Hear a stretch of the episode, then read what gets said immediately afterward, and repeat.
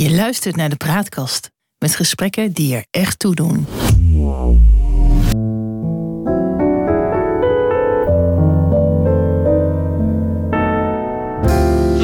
Welkom bij de praatkast punt n l. Dit is een aflevering van het Geheugenpaleis. Mijn naam is John Knieriem en samen met Han van der Horst maken we deze podcast. De geschiedenis die herhaalt zich nooit, maar rijmen doet hij vaak wel. En dat gegeven gebruiken we in het Geheugenpaleis om dieper in te gaan op de actualiteit. Zo gaan we aan de waan van de dag voorbij en bereiken we de kern van het nieuws. We scheppen orde in de maalstroom van berichten die het zicht op de grote lijn belemmeren. En tussen beiden blijkt dat de werkelijkheid vaak genoeg elke fantasie te boven gaat. Zaken doen met de vijand. Dat doet Nederland en dat kan Nederland heel goed, want Rusland krijgt nog steeds voldoende chips. Han, uh, wat is hier aan de hand? Um, de chipsfabrikanten uh, zijn de Russische klanten kwijtgeraakt in verband uh, met alle sancties die zijn uitgevaardigd uh, door de NAVO en door ja. de Europese Unie. Maar ze hebben er nieuwe klanten bij gekregen, in China bijvoorbeeld, ja. en in Kazachstan en andere Midden-Aziatische landen. En nu blijkt veel van die ja. chips Uh, worden doorgevoerd uh, naar Rusland, want ze zijn aangetroffen in allerlei redelijk geavanceerde Russische wapens die in handen zijn gevallen van de Oekraïners. Ja, dat kan je toch van tevoren bedenken of dat het zo zal gaan of niet? Uh, ja, uh, de vraag is natuurlijk of je het echt wilt bedenken. Ja, je, je, je, hoe bedoel je, je suggereert hier dat, dat de, de industrie een soort belang erbij had? Of nee, zo? Uh, ik suggereer dat ze bij de industrie erg goed zijn in het uh, handen in onschuld wassen. En uh, ja. dat zij ook, net als iedereen, heel erg verbaasd staan dat dit zomaar kon gebeuren. Ja, maar niet heus. Nou, ja. Ja, kom op. Je weet toch dat, uh, dat als je, als je tien chips aan Kazachstan levert en dan lever je er ineens uh, duizend, dat er dan iets aan de hand is. Dat kan toch een kind bedenken. Die sancties werken dus helemaal niet. En die hebben nooit gewerkt en die nee. zullen ook niet werken. En het werken. is aan de andere kant ook heel bizar, omdat Nederland, de Nederlandse overheid althans, zich juist in dit hele conflict opstelt als een havik. Hè? Het doel van de Verenigde Staten is een, uh, een einde maken aan deze oorlog. Ja. Zonder dat uh, Poetin zich als uh, overwinnaar kan poseren in de wereld.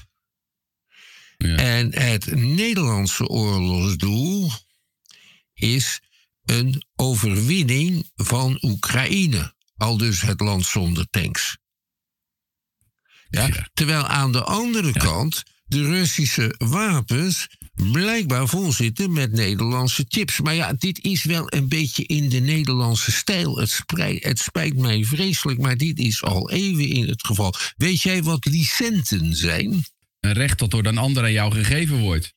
Ja, en licenten, en licenten die waren, waren in de zeventiende eeuw vergunningen om handel te drijven met de vijand. Daar was het betalen van een soort belasting aan uh, verbonden. En daarvan is de Nederlandse oorlogsvloot gebouwd. Van de opbrengsten daarvan. Ook van de opbrengsten van een andere belasting. Die belasting heette konvooien. Want er werd veel in konvooi gevaren met een paar oorlogsschepen om handels, de handelsvaart te beschermen tegen piraterij. Die piraterij die werd bedreven voor een belangrijk gedeelte vanuit Algerije, Marokko en Libië. Uh, ja. Door Arabische en Berberse zeerovers. Die voeren onder de vlag van de sultan van het Ottomaanse Rijk. Uh, maar die... Mm.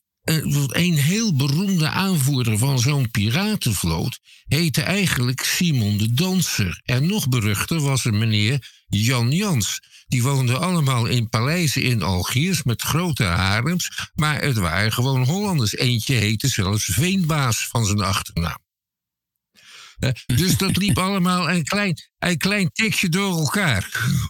Hey, dus je kon een vergunning krijgen om te dealen de, met, met de, de, vijand. de vijand. Maar dat is dan toch iets... Ja, dan schiet je toch in je eigen voet.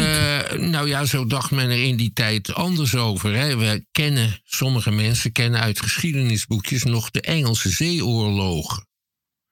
Je had in die tijd ook en al... Wanneer, wanneer was die? Nou, er waren er drie in de, in de Gouden Eeuw en eentje in de achttiende eeuw. En tijdens die oorlogen bleef de Harwichboot gewoon doorvaren. Tussen Rotterdam en Harwich. Dat was geen probleem. Um, ja. Dus, en ook in, de, in, in, in het rampjaar zestien tweeënzeventig zien we dit soort, uh, dit soort handel op de vijand. Of met de ja. vijand. Ja. Uh, in de tachtigjarige oorlog was het Philips de Tweede, Philips de Tweede die op een gegeven moment de Nederlandse schepen in de Spaanse havens in beslag nam. Die daar massaal naartoe voeren okay. om zaken te doen. Dat is allemaal niet echt in het uh, landsbelang, uh, zou, je, zou je zeggen. Maar dat was toen al heel gebruikelijk. Uh, ja. Nederland is ook heel goed in van de nood een deugd maken. Hè? Van de nood een deugd maken is ja. eigenlijk datgene waar, waarmee die re- beroemde republiek uit de Gouden Eeuw samenhing. Dus ze hebben van de opbrengsten van vergunningen met handel... Op de vijand hebben ze een heel effectieve marine gebouwd. Of eigenlijk vijf marines. Want Nederland was ook een beetje gedesorganiseerd. Dus je had vijf verschillende oorlogsvloten. Met een eigen admiraliteit. Ja, ja. Of vier, dat weet ik niet. Dat moet ik even ja. optellen. Ja. Maar ja, ja nee, dus dit dat, is... dat was toen, toen al een hele levendige handel uh, die er dan ja. uh, plaatsvond. Ondanks dat men dacht van, dat is misschien niet zo'n goed idee. Om zaken te doen met de vijand, wordt u sterker van. Die vierde Engelse zeeoorlog, hè, die is uit de ja. achttiende eeuw. Die is zeventien tachtig tot zeventien drieëntachtig. Waarom brak die uit? Omdat uh, de ne- Nederlandse kooplui... die deden nogal zaken hmm. met de Amerikaanse revolutionairen. Er was toen een Amerikaanse revolutie gaande. Dat was eigenlijk tegen de koning van Engeland. Tegen de koning van Engeland. Dus daar deden die Nederlanders aan mee. Ja. Er zijn ook eerst de grote politieke acties gevoerd... dat Nederland de, verenigde, de onafhankelijkheid van de Verenigde Staten moest erkennen. En de stad Amsterdam mm-hmm. deed het maar vast op eigen houtje. Dus die sloot... Dat is ook raar dat een stad een, een, een land erkent. Ja. Dat, dat is toch een beetje vreemd. Dat vonden ze ja. in Engeland ook vreemd. In ieder geval, er was een meneer Laurens, die, die had de officiële papieren bij zich. En die ging daarmee op een Amerikaans schip naar de Verenigde Staten. Uh, door een Engelse oorlogsbodem aangevallen en in beslag genomen. Meneer Laurens heeft de papieren in zijn tas nog overboord geworpen. Maar dat zag een Engelse matroos, die viste ze op. En wat jij nu vertelde, hè, dat is toch vreemd dat een stad op eigen houtje een land erkent. Dat vonden ze in Engeland ook. En daar kwam oorlog van. Ja, tegen, en daar, die voor Nederland vrij slecht is afgelopen. En, maar Nederland heeft toen wel als een van de eerste Europese landen... de onafhankelijkheid van de Verenigde Staten erkend. En, en dat was eigenlijk ook uh, omdat daar dan handel mee gedreven kan worden. Dat, dat ja. is eigenlijk wat je zegt. He, dus ja. Ja, wij hebben onze grote ja. jurist, Hugo de Groot... die een boek heeft geschreven over de Vrije Zee, de Mare Liberum... en daarin uh, kondigt die, of verdedigt hij het beginsel... dat de zee eigenlijk van iedereen is. Op een drie-mijlszone, ja. nou, de zee is van iedereen... En dat schreef hij op het moment dat Nederlandse schepen in Europa... ongeveer tachtig procent van de handelsvaart in de handen hadden. Dus daarom waren wij zo ontzettend voor de Vrije Zee. Dat maakte die zee ja, onze zee. Dat... Althans, in ieder geval in Europa.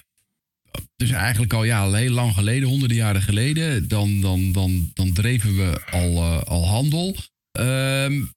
En dat is eigenlijk zo doorgegaan. Ook bijvoorbeeld tijdens de Napoleontische ja. tijd bijvoorbeeld. In, tijdens de Napoleontische tijd was de Bataafse Republiek... dat was de, zo heette Nederland toen, en het Koninkrijk Holland... die waren bondgenoten van Frankrijk... en die voerden dan, die verkeerden mm-hmm. dan ook in staat van oorlog... net als Frankrijk, met het Verenigd Koninkrijk.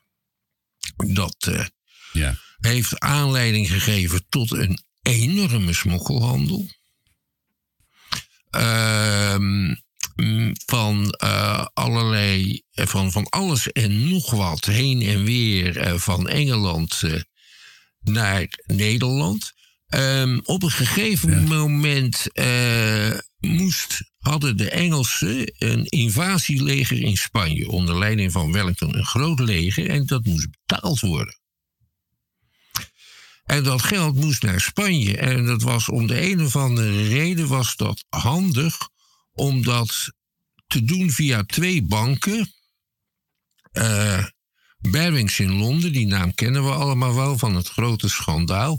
En Hopen in Amsterdam. En van vroeger her, Van Mees en Hopen later. later. Ja. En die brachten ja. dat geld, die soldij. Daar waren ze door Frankrijk. Hoe ze dat doen, deden, weet ik niet. Maar Napoleon wist het ook. Is daar nooit achter gekomen dat onder zijn handen de soldij naar het Engelse leger ging. Napoleon ja. vertrouwde Nederlandse bankiers voor geen meter. Hij had geprobeerd geld te lenen toen hij pas aan de macht was gekomen in Amsterdam. Helaas geen geld. Toen heeft Napoleon Louisiana, zijn kolonie in Noord-Amerika, aan de Verenigde Staten verkocht.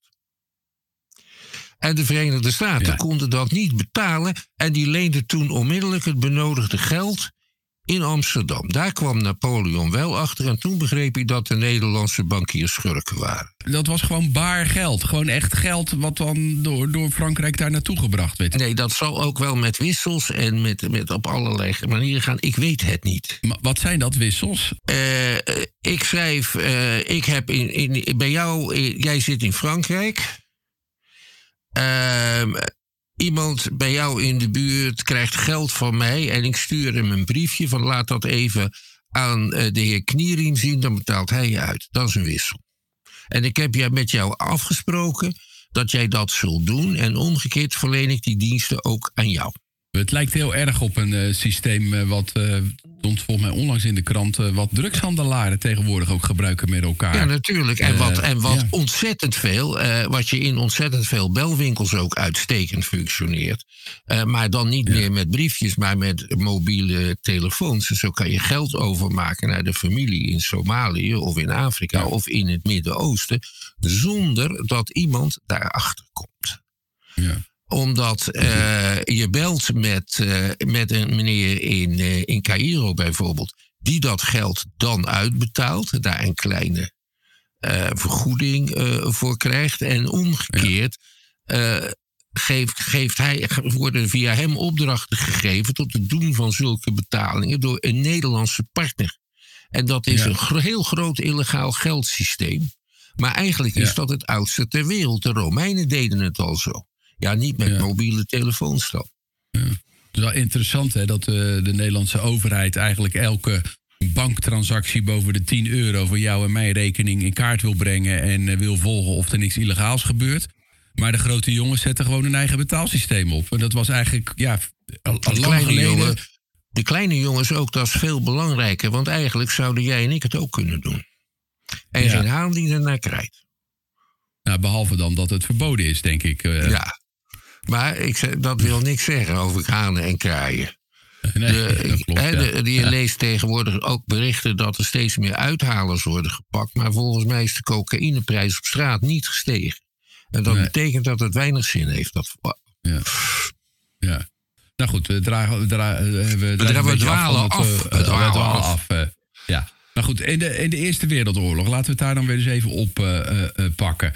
Dat was Nederland uh, was uh, neutraal, maar betekende ja. dat dan dat we nog zaken konden doen met zeg maar, de geallieerden, nog met Duitsland? Nee, uh, in principe een neutraal land kan met iedereen zaken doen. Mm-hmm. Ja, maar uh, je had dus aan de ene kant de geallieerden, de andere kant de centrale, voornamelijk Duitsland, Oostenrijk, Hongarije en Turkije. En uh, die kondigden tegen elkaar, die oorlogvoerende, een blokkade af. Ja. ja. Uh, en Nederland was neutraal en beide partijen eisten dat Nederland ook in de economische oorlogsvoering neutraal bleef. Aan de andere kant hadden die landen er wel belang bij zaken met Nederland te doen. Want via Nederland kon je allerlei essentiële goederen krijgen. Ja. Uh, wat was nu de gedachte? Zo in al die Europese hoofdsteden van de oorlogsvoerende machten. De Nederlandse handel mag er niet toe leiden dat de ene partij sterker wordt dan de andere. Dus er werd heel goed nagedacht over, uh, over ja, hoe we zaken deden met zowel de ene als met de andere partij. En dat werd ja. een beetje in evenwicht gehouden. Dat werd een beetje in... En dat, ja. En dat eisten ze van de Nederlandse regering, dat die daarop toezag. En anders betekende ja. het oorlog. Dus dat was heel ingewikkeld. En er was toen een minister van Financiën, Hector, nee, niet Hector, uh, Willem Treup. Oh, daar ben je een grote fan van, hè? Daar ben ik een heel grote fan van. En die heeft hier iets op verzonnen. Die zei, we moeten dat als overheid niet zelf doen. We moeten daar een beetje afstand toe houden. We richten een particulier bedrijf op met in de Raad van Commissarissen de top van het Nederlandse bedrijfsleven. Met aan het hoofd meneer Van Aalst, de belangrijkste bankier van het land van de Nederlandse handelmaatschappij. Het bedrijfsleven mag, als ze wil exporteren, dat alleen maar doen via dit bedrijf. Dat was de Nederlandse Overzee Trustmaatschappij, de N O T. In feite moesten ze die spullen aan de N O T verkopen en die verkochten ze dan weer door. Ja. Ja, aan de Engelsen, de Duitsers, de Fransen. En die zorgden er dan voor dat het evenwicht bewaard bleef. Dan konden ze ook zeggen tegen die partijen, uh, die, die strijdende partijen, van kijk... Wij zien daar nauwkeurig op toe. Ja. Dat deden ze ook wel. En ja. dat kon dus betekenen dat jij, en, en, uh, dat jij een order niet kon uitvoeren, want de N O T zegt dan tegen jou, helaas, het evenwicht komt in gevaar. Dus wij kopen die order niet. Achter de schermen was het toch zeker wel een levendige, levendige zwarthandel. Dat kan toch haast niet anders? Niet, niet te geloven. Onvoorstelbaar. Daar kwam ook een categorie nieuwe rijken uit voort. En die stonden in den landen bekend als de O W'ers, de oorlogswinstmakers. Oh ja. En die moesten speciale ja. extra belasting betalen. En dat was ook door Treup ingevoerd. Want die vond dat winsten die je door de omstandigheden maakte...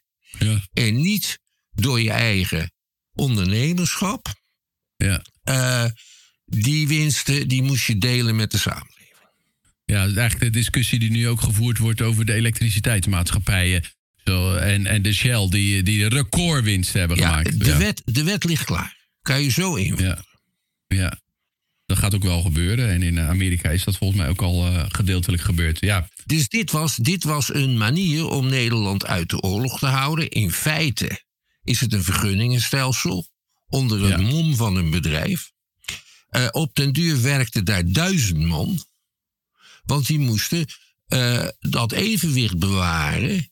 En dat ja. allemaal zonder computers. Hè? Met, met, met, met de handrekenmachientjes. Ja. Dus er werd een heel groot bedrijf. En dat is in negentien negentien geliquideerd. Er is ook een geschiedenis van geschreven. Die ik nog steeds zoek. In zes delen. Want ze hadden geld over. En uh, ze hebben ook een aantal ondernemers. Ongelooflijk verdiend aan de Eerste Wereldoorlog. Ja. Reders bijvoorbeeld, omdat er ontzettend veel behoefte aan scheepsruimte was. En dat ja. hebben we in de coronaperiode ook gezien. Zou je ook kunnen zeggen dat uh, de neutraliteit van Nederland in de we- Eerste Wereldoorlog eigenlijk ook in het belang was van die strijdende partijen, omdat dat een manier was om aan spullen te komen waar ze op een andere manier niet aan zouden kunnen komen? Ja, dat klopt. Daarom was dat ook. Daarom bleef dat ook zo. En je had ook hele vreemde ja. mensen. Uh, heb je wel eens gehoord van Alexander Helphand? Nee, nooit van gehoord. Oftewel Parvus. Dat was een van zijn vele bijnamen. Dat was ja. een, uh, een socialistische revolutionair van uh, onduidelijke Oost-Europese afkomst. Uh, en die werd een van de rijken. Die werd schathemeltje rijk. Onder meer door zakelijke transacties mogelijk te maken tussen de oorlogsvoerende mogendheden. Ook nog eens. Ja, want hoe deed hij dat dan? Die hadden, nou ja, dat, mag, dat, dat, weet, dat is dus ook volstrekt onduidelijk, maar hij deed het wel. Want soms ja. was het wel, wel zo dat, dat, dat een, een van die oorlogsvoerende mogendheden iets zo erg nodig had dat ze het van iedereen wilden kopen. En ja. dat op de een of andere manier de Engelsen dan dachten, als we dat doen, dat is, uh, dat is niet zo erg als we dat doen. En dan beroven we ze in ieder geval van een heleboel geld. Nou, dat soort dingen deed die meneer Parvus. Hij heeft ook allemaal revolutionaire traktaten uh, geschreven. En met een deel van de opbrengst heeft hij de revolutie van de communisten in Rusland gefinancierd. Kijk eens aan, daar zitten we nou nog met de ellende. Ja. Ja. Hey, maar even terug over die Eerste Wereldoorlog en de neutraliteit van Nederland. Ik had altijd gedacht dat het een soort keuze was van Nederland om neutraal te blijven. Nou, dat was en het natuurlijk moraal. En, dat begrijp ik wel, maar dat was ook... En dat had ik me nooit zo gerealiseerd. Eigenlijk gewoon het belang van die strijdende partijen. Omdat ze er ja. allemaal garen bij konden spinnen. Ja, want Be- België bijvoorbeeld, dat was ook neutraal, net als Nederland. Maar ja. die neutraliteit is geschonden door de Duitsers. Ja. Omdat, en, en, ze, omdat het belang van die schending voorheen groter was, dachten ze, ja. dan, um, dan het ontzien van België. Ja, nou dat heeft natuurlijk desastreus uitgepakt voor de Duitsers ja. uh, in het eind. Nou, na de Eerste Wereldoorlog komt de, de Tweede Wereldoorlog. Dan lukt het niet meer voor Nederland om, om uh, ja, neutraal te blijven. Kan je iets vertellen over wat er toen economisch gebeurde? En, en, en qua, ja, ook qua handel en handel drijven met, met andere landen. Nou, in negentien veertig werd, Duits, werd Nederland door de Duitsers bezet. Hmm. En daarmee uh, kwam het ook terecht in een Engelse handelsblokkade. Want Engeland blokkeerde... Ja. Uh, alle, alle gebieden waar de Duitsers de macht hadden. Aan de andere kant zat Duitsland te schreeuwen om Nederlandse producten van allerlei slag. Industrie, alles. Uh, in negentien veertig worstelde Nederland nog met de naweeën van de grote crisis van negentien negenentwintig. Er was bijvoorbeeld nog steeds een grote werkloosheid. Ja. En een lage levensstandaard. Na de bezetting, binnen een half jaar, was de werkloosheid verdwenen als sneeuw voor de zon. Seyss-Inquart, de Rijkscommissaris, die heeft daar ook een toespraak over gehouden op de radio. En raad eens hoe dat nou kwam. Nou, uh, dus ja. als sneeuw voor de zon. Nederland werd overstroomd door, um, door, door Duitse zakenlieden, enorme grote contracten afgesloten. De werven. Die kregen de ene opdracht na de andere van de Kriegsmarine. Er werd op instigatie van de Duitsers toen een soort commissie ingesteld onder leiding van een belangrijke bankier, Woltersom heette die, de directeur van de Rotterdamse Bank. Uh, en die coördineerde de contacten van het bedrijfsleven met de Duitse, met Seyss-Inquart, of liever gezegd met zijn Uh, beauftraagde voor economische zaken Hans Viesbuck. En twee jaar lang, van negentien veertig tot negentien tweeënveertig... was er in Nederland een ontzettende hoogconjunctuur. Want de Duitsers betaalden alles en ze betaalden behoorlijk. Weliswaar gebeurde dat eigenlijk met geld wat ze... Het ging ingewikkelder natuurlijk, wat ze bij de Nederlandse bank lieten drukken. Guldens. De... Duitse soldaten kregen zeer behoorlijke soldij uitbetaald, ook in guldens. En ze werden aangespoord om mooie cadeaus te, ko- uh, te kopen voor het thuisfront. Dus de zaken die gingen geweldig. Wat je, als ik je mag onderbreken, wat je eigenlijk hier wel hoort, is een soort economisch principe wat in gang gebracht wordt. Er bijna een beetje Keynesiaanse politiek. Door zorgen dat de uitgaven vergroot wordt die je dan op een, ja, door, door extra geld te maken... eigenlijk financiert, kan je wel een gedurende enige tijd een soort hoogconjunctuur creëren in een land. Ja, dat is eigenlijk maar in dit geval, dit, in dit geval is het, is het de bijdrage van de Nederlandse economie en de Duitse oorlogsindustrie. Want daar komt het wel op neer. Ja. Uh, dus, uh, maar er kwam ook, een, uh, het ging gepaard met distributie van allerlei schaars goederen, die hoogconjunctuur. En dan ontstaat er iets van, dat heet zwevende koopkracht. Dus mensen hebben geld over wat ze niet uit kunnen geven. Nou, dat is voor een gedeelte is dat naar eh, het uitgaanswezen eh, gegaan. Theaters, bioscopen, ja. cafés en naar het zwarte circuit. Hey, en hoe waren, was toen de, de, de sfeer in Nederland? Ja, we waren natuurlijk bezet uh, door die Duitsers. Uh, maar ja, economisch ging het mensen dan toch eigenlijk voor een groot gedeelte ook wel goed. Zat ja. daar ja, een soort dubbelheid ook in, in de attitude van de Nederlanders uh, ten opzichte daarvan? Uh, nou, je ziet dat het, het verzet uh, is, de, er is van het begin af aan is er verzet. En er zijn van het begin af aan ook illegale blaadjes. En men luisterde massaal naar Radio Oranje. En de Duitsers uh, waren niet populair. Maar aan de andere kant is er, als het gaat uh, om de Jodenvervolgingen uh, enzovoorts, toch op de februari-staking na betrekkelijk weinig gebeurd. Als het misgaat, is zo vanaf negentien tweeënveertig, eind negentien tweeënveertig met de Duitse oorlogsvoering, dan worden er andere maatregelen genomen en dan Uh, verbiedt uh, Seyss-Inquart bijvoorbeeld elke civiel, elk civiel bouwproject. Want alles, al, de hele bouwvakkerij moest zich bezig gaan houden met bunkerbouw. En bedrijven die uh, artikelen leverden niet noodzakelijk voor de oorlogsvoering, die werden gesloten. En dan moest het personeel in Duitsland gaan werken.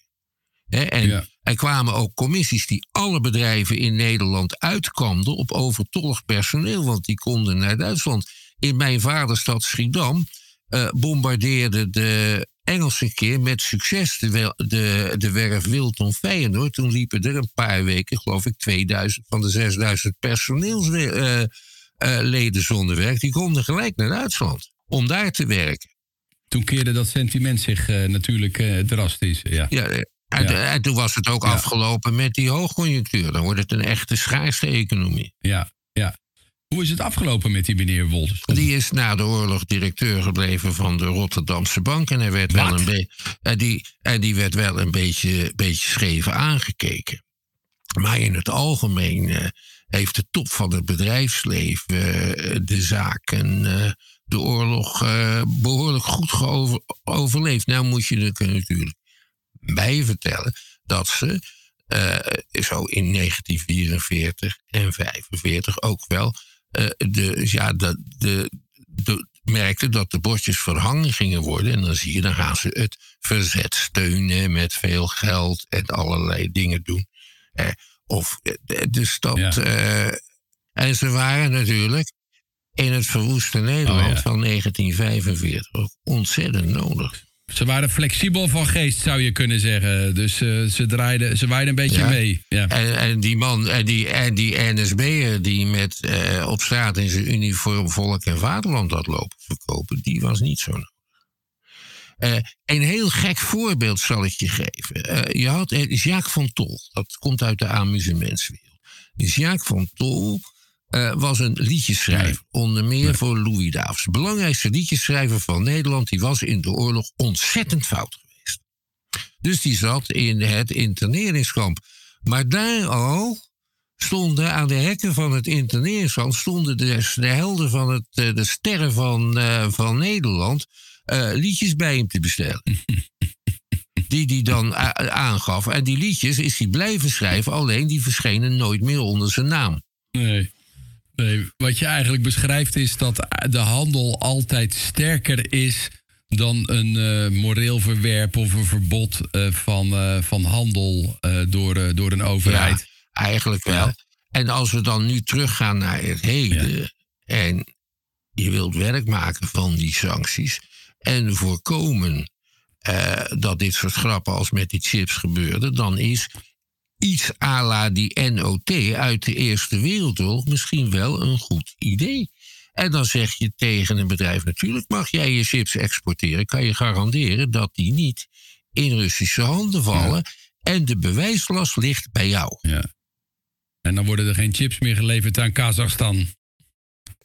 Ja, dus als jij dat zegt, nou, kunt je dat garanderen? Nee, dan gaat de levering ja. niet door. Dat kost het Nederlandse bedrijfsleven een hele hoop geld. En het kost Nederland ook welvaart. Ja. Maar, dat is de... maar daar hebben we met z'n allen, om zo te zeggen, voor gekozen. Want we willen dat Oekraïne de overwinning maakt. Ja, nou dat is het regeringsstandpunt. Ik weet niet of dat nou het algeheel gevoelen ja. is binnen de Nederlandse samenleving. Uh, ja, maar goed, dat zou inderdaad een, uh, een manier zijn. Maar ondertussen denk ik uh, dat het uh, ja, uh, maar heel moeilijk in te dammen zal uh, zijn. Dus er zullen nog veel... Uh, drones uh, uh, en, en andere uh, uh, ander wapentuig uh, op uh, Rusland neerdalen, uh, waar uh, ja, een aantal westerse componenten in zitten. Weet je ja. wat ik wel zou willen? Dat we een keer gezellig eindigen met die podcast. Het is altijd... Uh, ja, nou, nou, nou. Het is uh, altijd een beetje somber zo de laatste tijd. Uh, met de, de constatering ja. in de harde werkelijkheid. Hè? En dat we weten van, ja, dit is gewoon hoe het zal gaan. Nou, zullen we eens een keer een podcast over carnaval maken? Zullen we dat gewoon nou, eens laten doen? We, laten we dat dan misschien maar eens doen. Dat is dan wel grappig.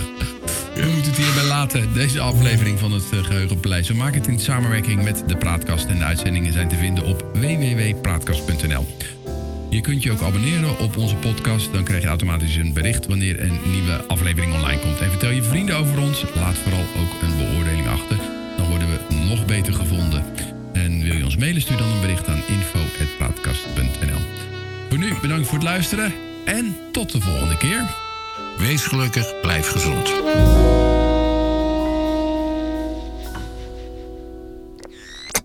De Praatkast.